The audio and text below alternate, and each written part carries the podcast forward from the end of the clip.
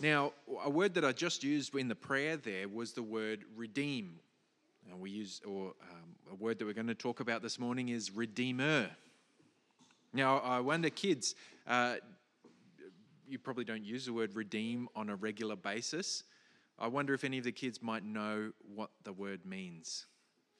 What's, what, does, what does redeem mean?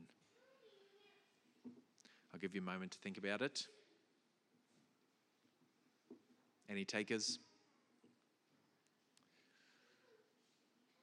All right, that's fine. It's not a word that we use very regularly, is it? We kind of know what it means, but uh, when you, it's one of those words that you know kind of what it means, but then when you go to use it in more detail, or or uh, or somebody asks you for a definition, it's a little bit harder to to nail down what the meaning is. I'm going to give you a little bit of an example. Well, maybe let me give you a definition first. It's it's the idea of freeing or releasing someone or something from bondage through a, a payment or a claim. So uh, that's a bit of a complicated definition. Let me give you an example of what it, it might look like to redeem something. If I go over the road to Lazaro's tomorrow and I want an apple, I can take them and I can give them my money, and you, through the payment of the money, I can redeem an apple. Right? So in that case, I would be redeeming the apple from the bondage of the shop, so to speak. uh, and and the, the way that I could do that is through a claim made through pay, a purchase, paying for something. But it's not always through paying for something. For instance, I might have a I might have a voucher for an apple. So I'm not actually paying for it, but if I walk in with my voucher, I have I can make a claim on an apple because of my voucher. I'd redeem it. I would be a redeemer of the apple. But if I never, if I even if I had my voucher and I never went, then the, the apple would still be there, but it would be still at the shop. It wouldn't be redeemed. In this chapter of Ruth, chapter 3, we're introduced to the idea of a redeemer. And in, in fact, it's called a kinsman redeemer, or the NIV translated it as guardian redeemer. And if you've been around Christian circles for a while, you've probably heard this idea of a redeemer and potentially a kinsman redeemer. But I'll wager, although you might get the outlines, um, it might not be something that you're overly familiar with. So we're going to talk about it more this morning. And one of the reasons why it's important for us to talk about it is because redemption is one of the words that we use when we talk about the gospel. There's some big categories that we use, at, like as we talk about facets of the gospel. We talk about propitiation or atonement. As I'm going to use big words. You know, that idea of uh, atonement or propitiation, uh, justification, and reconciliation. But probably the fourth big aspect that we use to talk about the gospel, our salvation in Jesus, is redemption, redeeming. And that's what we're going to talk a bit more about this morning. And if you can understand redemption, you can have a deeper knowledge of what Jesus Christ has done for you. You can get redemption. And so that's my prayer for you this morning. We're in the book of Ruth. The book of Ruth is a is four it's only a short book, it's four chapters long. Let me give you the quick catch up, you know, like at the start of an episode of a TV series where they, they give you the five minute snippet of what happened in the previous episodes. We're in a place called Israel. Um, it's, it's not the same thing as the, as the current modern secular state in, in the Middle East, but it's connected. Similar land, place, similar people. So we're in Israel before King David is on the scene, but it's after the conquest of Canaan by the Israelites. And so the story is happening around the time of the Judges, the book of Judges. There's a bloke named Elimelech and his wife Naomi. They have two sons. But there's a famine in Israel, and so they go to the neighboring nation, Moab, to find food. And so they kind of temporarily settle in Moab. While they're in Moab, Elimelech dies. And so the two sons, they marry Moabite wives. But then after a little while, the two sons die. So we end up with Naomi, and she's got two kind of ex daughter in laws who are Moabites. And Naomi hears, okay, there's food in Israel again. The Lord has visited his people with bread. And so she knows it's good for her to go home to her people uh, and um, go back to her hometown. but she also cares for her two ex daughter in laws. And so she wants the best for them. And so she says to them, Look, you should go back to your homes of origin, your families of origin, and hope that you can find uh, uh, husbands in the future. Because in this ancient Near Eastern context, your family, your security came along with your connection to family. So there wasn't police forces, there wasn't pensions, there wasn't healthcare system, um, uh, there wasn't businesses where you could go and get employment as a job. You know, all of these things for, for life and security were tied up with your belonging to a family unit. And so Naomi says, Look, you girls should go back to your original family units and in the hopes of marrying and starting a new family, seeing as your husbands have died. But Naomi is going back to Israel. But Ruth says, No, I'm not going back because I'm going with you. I'm going to stick with you and care for you. Naomi is this older widow. She is very vulnerable in the scheme of things. And Ruth says, I'm going to stick with you. I'm going to go along with you. I'm going to care for you. And in fact, so much so, she's going to ditch. She's going to ditch her kind of identity as a Moabite in the hopes of becoming an Israelite, part of God's people. And that means taking on the Lord God as her God, ditching Chemosh, the Moabite God, and taking on the Lord Yahweh. As Naomi is uh, trying to send her daughters home, she prays for them. May the Lord deal kindly with you as you have dealt with the dead and with me. The Lord grant that you may find rest, each of you in the house of her husband. Initially, Naomi thinks the best way to do that is to send them back to their home families, and she will go to Israel. But refuse, as I said, Ruth refuses to go, and she comes with Naomi. They come back to Bethlehem, which is Naomi's hometown, Elimelech's hometown, right when the barley harvest is starting. And one of the ways that God provided for the poor and needy in ancient Israel was that He gave them a law that said you can't harvest everything in your fields. You need to leave a little bit behind for the poor to come and to eat. And so they'd come and collect that, and they'd be called gleaning. So Ruth, as a poor widow, along with uh, Naomi. They need to survive in, in this world, they need food to live on. And so Ruth goes out gleaning so that they can make ends meet. So they've got something to eat. And Ruth happened to come to a field from a bloke named Boaz. And Boaz is a great guy because the good guys come from Bethlehem. That's right. So Boaz meets Ruth at his field and he, he's heard about her and he generously provides for her. Even though she was a foreigner, because of the way that she has served Naomi, she's proved her loyalties, um, and, and Boaz as a, as a distant relative, he's, he's serving her, he's being generous to her, he gives her extra food. He lets her come and work among his workers. And in fact, he prays this for Ruth the Lord repay you for what you have done, and a full reward be given you by the Lord, the God of Israel, under whose wings you have come to take refuge. So he's praying. And, and in fact, he, he fulfills this prayer partly himself already by the way that he uh, gave her great privileges to work among her workers and the way that he told his workers to leave a bit extra behind for Ruth to pick up and the way that he uh, let her join his staff lunches so Boaz was looking out for Ruth and even fulfilling the prayer that he had prayed with his own actions. Because food, food security was a big deal for these people, these ancient agrarian people. Basically, grain was like having money in the bank. If you could have grain in the pantry, it was like having money in the bank. And so that's why Ruth was out trying to glean so they could make ends meet. And so we left the story last week with Ruth being generously provided, uh, basically like a minimum wage through the amount of food that Boaz was leaving or giving to her. And um, they, we left it with basically Naomi being surprised at the amount that Boaz had given them, but them still being widows. So they're getting there, making their ends meet, but they're still widows. There's still a bit of uncertainty for them for the future. They're set up for the next little while, but there's no security long term. And so we're left wondering if these prayers that we've been reading, are these prayers going to be fulfilled? Is God going to answer these prayers? Will Ruth find rest in a new home with a new husband? Will Ruth receive a full reward for her loyalty and labor? By the end of chapter 2, these haven't been answered. There's a bit of uncertainty in the air. So let's look at this chapter in a bit more detail and let's see what happens. Well, first thing, we see that God is answering prayer through planning. God is answering prayer through planning.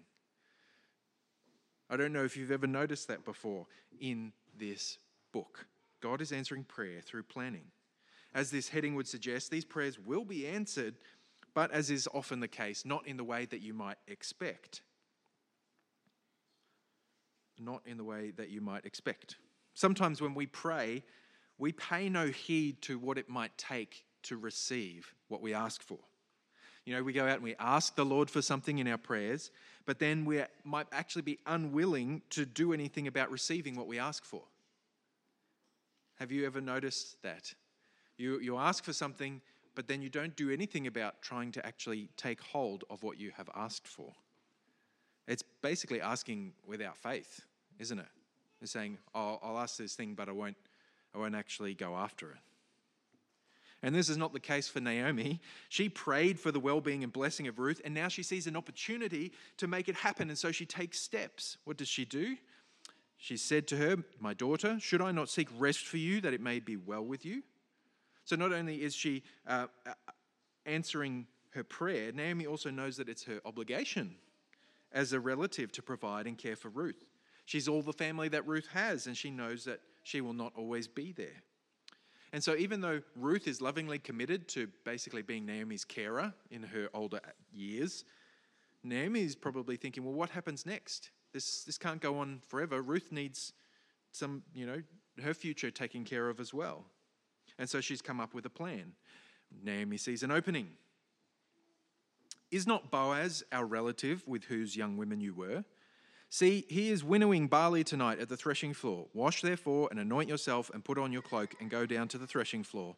But do not make yourself known to the man until he's finished eating and drinking. So, so Boaz has a reputation for being a great bloke already. And here he is as a relative of Naomi and Ruth's dead husbands. Just as Naomi had an obligation to Ruth due to, to family connection, so too Boaz, as a family connection, has some obligation toward Ruth and Naomi. And Naomi wants to take advantage of that. And so we're at the barley harvest. Once they've brought in the grain, they've cut it down, you need to free the barley from its packaging. It comes packaged in little husks, and so you have to go and winnow it to get the barley out of the husks. And that's what Boaz was doing. They've, they've cut down the fields, and he is winnowing the barley. But as they did this, they would camp out in the field. So you could work hard and then you didn't need to worry about walking back into town because, after all, they didn't have cars. And horses and, and those were, were like unheard of. Donkeys were a real luxury. So basically, you had to walk everywhere. So if you were out in your fields outside of the town working hard all day, you may as well just camp out there, roll out your swag, so to speak, and stay there. Plus, if you've, as I said before, grain is like money in the bank. If you've got piles of grain sitting there out in the open, well, you kind of want to hang around and make sure that nobody else nicks off with your grain. So that's what they're doing. They're winnowing out at the threshing floor, and um, Boaz is out there. And Naomi says, Get dressed up all nice and pretty, then go and find Boaz when he's in a really good mood, after he's had a good feed uh, from a long day's work and he's ready to hit the sack and then lie down next to him and wait. You see, Naomi is trying to play matchmaker and trying to get them set up together. He she says, When he lies down, observe the place where he lies, and go and uncover his feet and lie down, and he'll tell you what to do.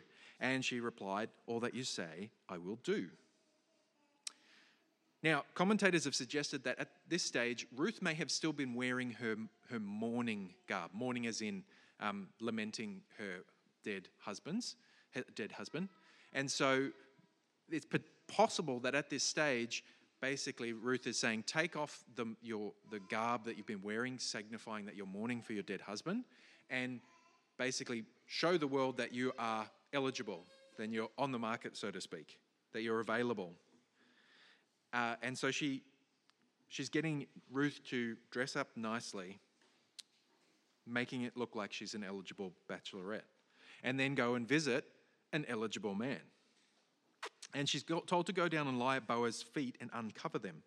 And here is where wild speculation ensues. What, what's going on here? Why? Why? Is it normal for women to go and lie at men's feet and uncover them in the ancient Israel? We don't know. This doesn't sound, this, we don't have records of this going on anywhere else. Is this some kind of weird ploy from Naomi to get Boaz's attention? It's a bit, it's a bit confusing. And just what is meant by uncover his feet? Because in Hebrew, feet can basically mean everything from the hips down. Sometimes it's used for like legs. The same word is used for legs. So is she just uncovering literally his feet or like half his body? Like, is this a euphemism for something that we, you know, something else that happens? And yeah, words like uncover and lie are very closely associated with sexual intimacy in the Bible.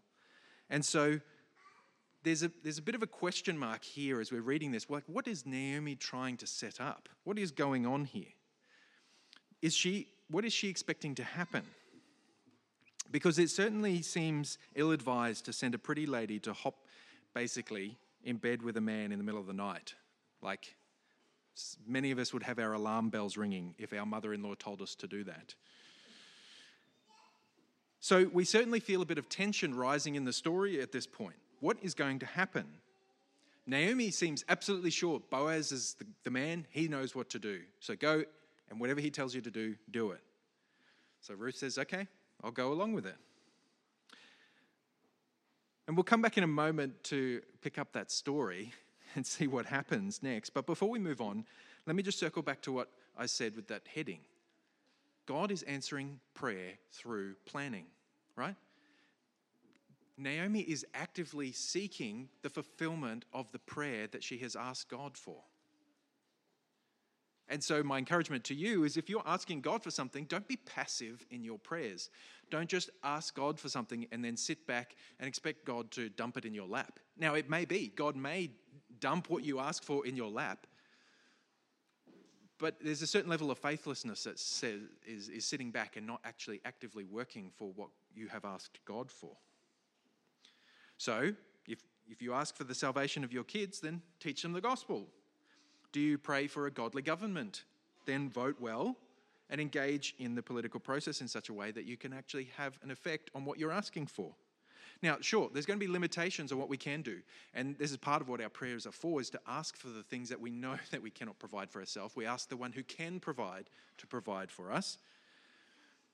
But this should not stop us actively seeking what we are asking for under God. For you who are single, do you pray for a wife or a husband? Then go and look for one. Far too many men and women in the church who desire marriage are today single because they will not act on their prayers and they wait passively. Now, this isn't a comment on uh, Flooding Creek specifically. This is something that I've noticed across several churches that I've been involved in. It's a pattern in the church culturally today.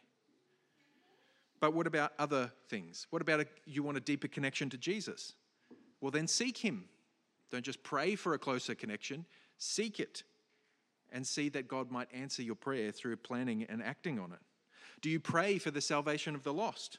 Then go out to the lost and take them the news of the salvation that comes to them in Jesus in John, one of John's letters, it says, This is the confidence that we have towards him, that if we ask anything according to his will, he hears us. And if we know that he hears us in whatever we ask, we know that we have the request that we have asked of him.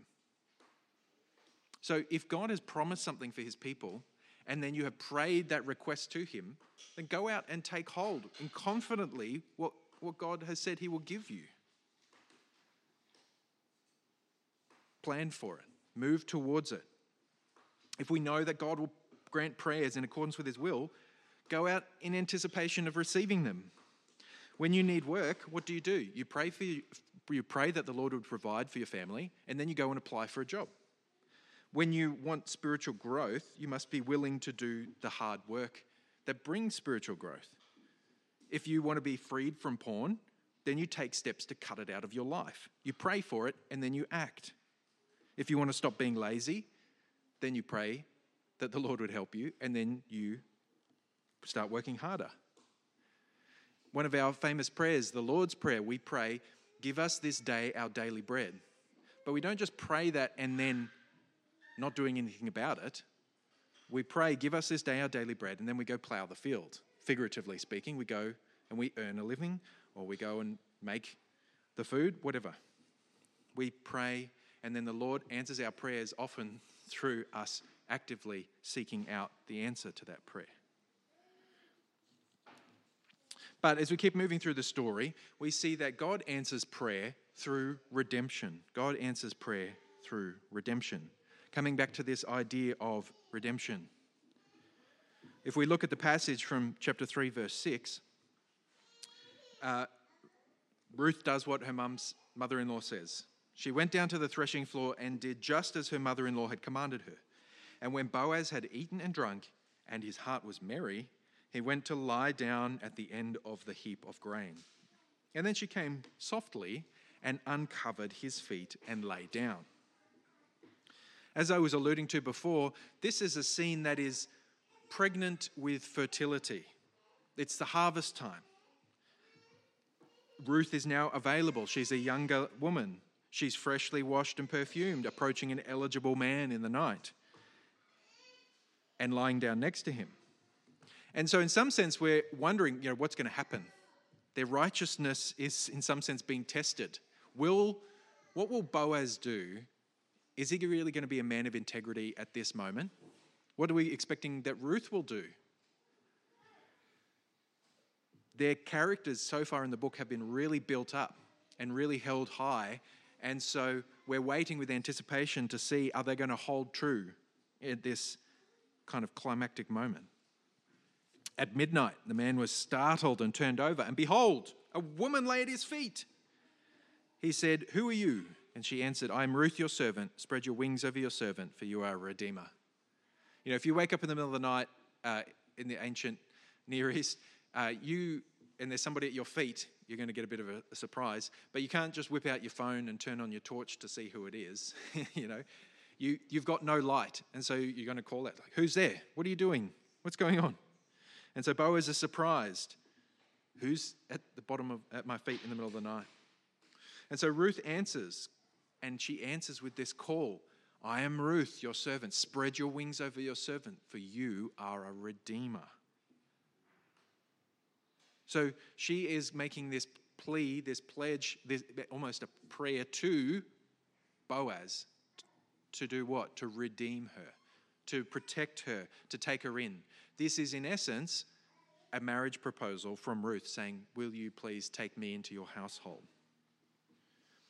And so this puts an obligation back on Boaz, right? It's asking, you know, are you, not only right now uh, is there the question mark like, um, you know, of what are you going to do? Are you going to take advantage of a pretty lady uh, out with you in the middle of the night? But now he has this other question mark, which is Are you going to fulfill your family obligations? Are you going to fulfill your duty towards a person in need in, in your extended family? Will he spread his wings over Ruth? This is kind of amusing. This is kind of amusing because um, we've got, you know, Ruth asking for him to do something that he had already kind of uh, said was that she had done well. So he had prayed and said to her, oh, sorry, yeah, he had prayed for her, saying, you know, may you be rewarded for coming and taking refuge under the Lord's wings. And then she says, Will you spread your wings over me? So, in some sense, she's, she's trying to make the connection with Boaz. Me coming and taking refuge under the Lord also means me finding refuge with you. She's asking Boaz to fulfill his prayer that she would be rewarded for her loyalty to God and his people. She's come for refuge under God, and in so doing, coming for refuge with Boaz.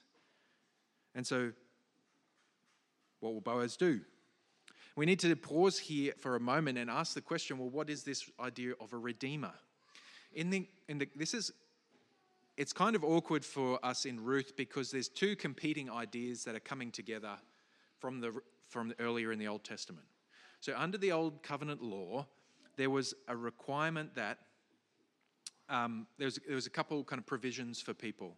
One was if you fell on hard times, and let's say you had to sell your land or you had to sell yourself into slavery, then you could have a relative who could come and buy you back, buy you out of slavery, buy your land back. Because the land was an inheritance from God.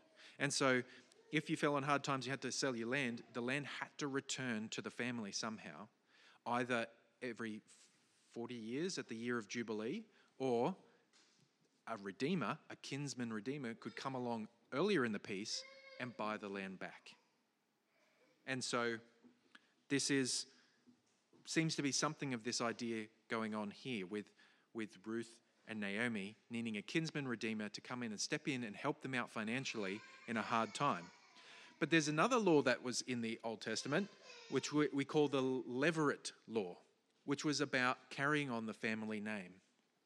And so, what would happen is if uh, a man married a lady and then the man died, then the man's brother, so not a relative of the lady, it was the man's brother, was supposed to take her into his house and raise up children, right? So if the man uh, and his wife, let me recap that. Man married a lady, and then if he died before they could have children, then the man's brother was to take her into his house and to raise up children, to provide children for his dead brother. So this was a way in which the, the, it's not genetics. I know that genetically speaking, we understand that the father will not be the dead brother, but in terms of the name and the lineage and the passing on of the inheritance, it needed to stay within the family. And this was also a way that the lady was provided for, so that she would have people to look after her in her old age. And so there was a there was an obligation for the brother of his, his of yeah, a brother's widow to marry her and to provide for her. And in fact, if he would not fulfill his obligations, then there was consequences that he would be looked down upon, that he would be dishonored. But Boaz is not a close relative in the sense that he's not a brother of uh, Ruth's ex husband, uh, not ex husband, um, deceased husband. So Boaz isn't immediately required, like, to fulfill this. But there is still the idea, the implication is that relatives, family members should do their duty and look out for the widows of their deceased relatives. And so that seems to be what Ruth is playing on here. Ruth is basically saying, You are a relative of ours. You've, you can come in and step in and you can redeem us. You can make a claim on us and help us. And Boaz says, I will follow through. He said, May you be blessed by the Lord, my daughter. You've made this last kindness greater than the first. You have not gone after young men, whether poor or rich. And now, my daughter, do not fear. I will do for you all that you ask, for all my fellow townsmen know that you are a worthy woman. So Boaz prays another prayer of blessing and he says, Yes, I will follow through. And he seems to recognize that he's no spring chicken. And so he's like, Well, thank you for thank you for coming to me rather than chasing the young men who are probably more Ruth's age.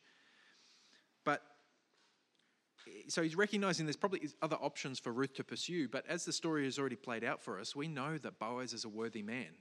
She shouldn't just go chasing the hottest guy. She's chasing the guy who who's proven his worth, who is a righteous man, is the right man for the job. Now, he might be overselling it here a little bit because Ruth, being a Moabite, she was a foreigner and probably not looked upon as good family uh, marriageable prospects, as uh, a foreigner and a, a, a lady who'd been married previously. So, Boaz might be overselling it. But the point being that he is grateful that she has come to him and sought him to come into his household. So, he, yeah. And Boaz follows through with his pledge. This is, I will, I will do for you what you ask. He will fulfill her desire. But there's a hitch. It's not going to go over smoothly because it is true that I am a redeemer, yet there is a redeemer nearer than I. There seems to be a nearer relative who would also have a claim if he wanted to take it up. Remain tonight, and in the morning, if he will redeem you, then good. Let him do it. But if he is not willing to redeem you, then as the Lord lives, I will redeem you. Lay down until the morning. So, there's a bit more tension in the air now. So, Boaz is going to do the right thing. Boaz is going to do the right thing by Ruth in the middle of the night. He is going to do the right thing by Ruth in times of being her redeemer and her provider. But he's also going to do the right thing by the law. He knows that there is formal structures in place and that he needs to go and do things by the book. And so he's going to try and get this issue resolved, this barrier between him and fulfilling what Ruth has asked him for.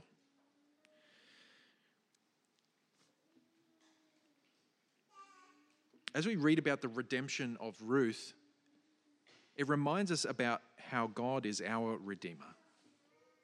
There is a real sense in which we are like Ruth. Uh, we can allegorize for a second. We've got to be careful with allegory in the Bible because it's easy to overdo it. But there's a real sense in which the church is the, which is the bride of Christ, has, needs to be redeemed by her husband, Jesus. The, the bride of Christ is, did not come with like gifts and, and wealth, and the bride of Christ came dressed in rags with nothing and Christ saves his church, Christ saves his people, he redeems her by laying down his own life for his bride. God redeems us. And as we read in Titus before, the grace of God has appeared, bringing salvation for all people, training us to renounce ungodliness and worldly passions and to live self controlled, upright, and godly lives in this present age, waiting for our blessed hope, the appearing of the glory of our great God and Savior Jesus Christ, who gave himself for us to redeem us from all lawlessness and to purify for himself a people for his own possession who are zealous for good works. God redeems his people. He is a redeemer like Boaz, but even better, the redeemer par excellence. He is the best redeemer that we could ever hope for. Why? Because he is God himself in human flesh who came into the world to save his people from the destitution that we were in when left to our own devices. We turn away from God, we rebel against God. But if you would put your faith and trust in Him, He will save you. He will bring you into His household. He will give you all the blessings of God, right? God, the eternal one, the, the holy one, the righteous one, the, the, the God who is love. When you come to Him, when you are brought into His, his house, you receive all these blessings. You receive a great inheritance. in the last section, we're going to see that there is sometimes still waiting for prayer to be answered. There's still waiting for prayer to be answered. So Boaz has said, Yes, I will follow through. Yes, I will redeem you. So Ruth lay at his feet until morning, but arose before anyone could recognize another, and said, Let it not be known that, the wom- that a woman came to the threshing, threshing floor. So here we see look, Boaz is looking out for Ruth, even in, even in not wanting anybody to think badly about her. Because, you know, if I turned up at your house at five o'clock in the morning and I saw somebody of the opposite gender leaving, you know, I'm going to make some assumptions about what's been going on the night before. And so Boaz is saying, look, you know, even though everything's above board, he's still going to send her off early in the morning so that nobody's even going to, you know, there's not going to even be rumors about what's going on. But before she goes, she want, Boaz wants to give her like a down payment, a security to say, Look, I'm legit, I'm going to follow through. And so he gets her to come over and he gives her some grain. Bring the garment that you're wearing and hold it out. And she held it and, and she me- he measured out six measures of barley and put it on her. And then she went into the city. So we don't know what the measure was, but by some estimates, they reckon maybe about 10 kgs uh, of barley. And so this is a big this is a big deal. You know, this is a, a large amount that basically says, look, I'm serious. I'm going to follow through with what I said I was going to do. It's a down payment on their future. And so uh, Ruth comes back and reports to her mother in law. And when she came to her mother in law, she said, How did you fare, my daughter? And then she told her all that the man had done for her, saying, These, yeah, it's, it's on, it's, this is verse 15. You'll, sorry, I just got turned around. Verse 16, How did you fare, my daughter? And then she told her about all that the man had done for her, saying, These six measures of barley he gave to me, for he said to me, You must not go back to your uh, empty handed to your mother in law. So she comes back, she reports to, to mum and says, This is what's going on. But now they have to wait. They don't know what the answer is going to be. They've got, they've, they've, they've made the plans, they've put the plan into action, they've made their prayers, they're trusting in God, but now they just have to wait. They've done what they can do, and it's a waiting game. Naomi says in verse 18, She replied, Wait, my daughter, until you learn how the matter turns out, for the man will not rest, but will settle the matter today. So Naomi has utter confidence in Boaz as a good bloke. He's going to go through, he's going to follow through with what he said he's going to do, but they just have to wait. There's uncertainty. And that's what it's like for us right here and right now. God has promised, look, I'm going to do all these things for you. I'm going to redeem you. I'm going to save you. But we're, it's a waiting game. We're not sure what's going to happen in the future. We've asked many things of God that we don't know how they will turn out yet.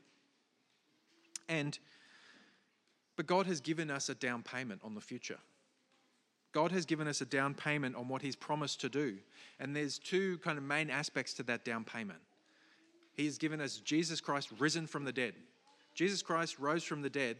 And so when he, God promises, if you come to me, I will give you eternal life, the fact that Jesus rose from the dead is, is, is like a signal, it's a sign to everybody that God can deliver on that promise of raising people from the dead. And he can raise you from the dead too. And secondly, he sends his Holy Spirit that's another down payment on his promises for the future. He's given us his Holy Spirit to help us, to prepare us, to lead us, to guide us, to encourage us as we wait for the day when all the promises are fully fulfilled. We're waiting for the fulfillment of our prayers to be rescued by our Lord and Savior. Once we've done our bit, once we've done what God's called us to do, we trust and we wait.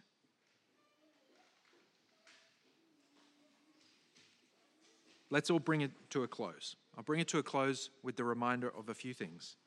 Firstly, that God answers prayer through your planning and actions. Don't just sit back and be passive in your prayers. If you've asked something of God and you know that it's something that God has promised for his people, then go out and take it. Take hold of it in faith. We remember that God redeems his people. God has redeemed his church just as Boaz went to redeem Ruth. Christ has come and redeemed his bride, the church, and he's washing her and preparing her for the marriage supper of the Lamb.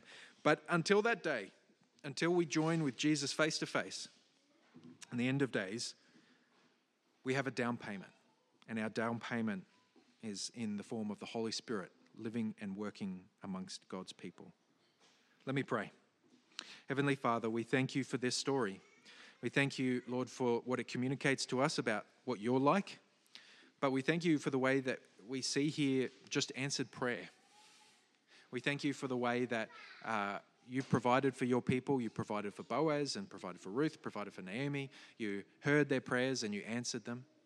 We thank you for the way that you have redeemed your people through Jesus Christ, who laid down his life for us. We pray, Lord, that, um, that as your as your bride, as your, as your people who are being washed, that we might wait with anticipation, having the security that you have given us in the Holy Spirit. We thank you and we praise you in Jesus' name. Amen.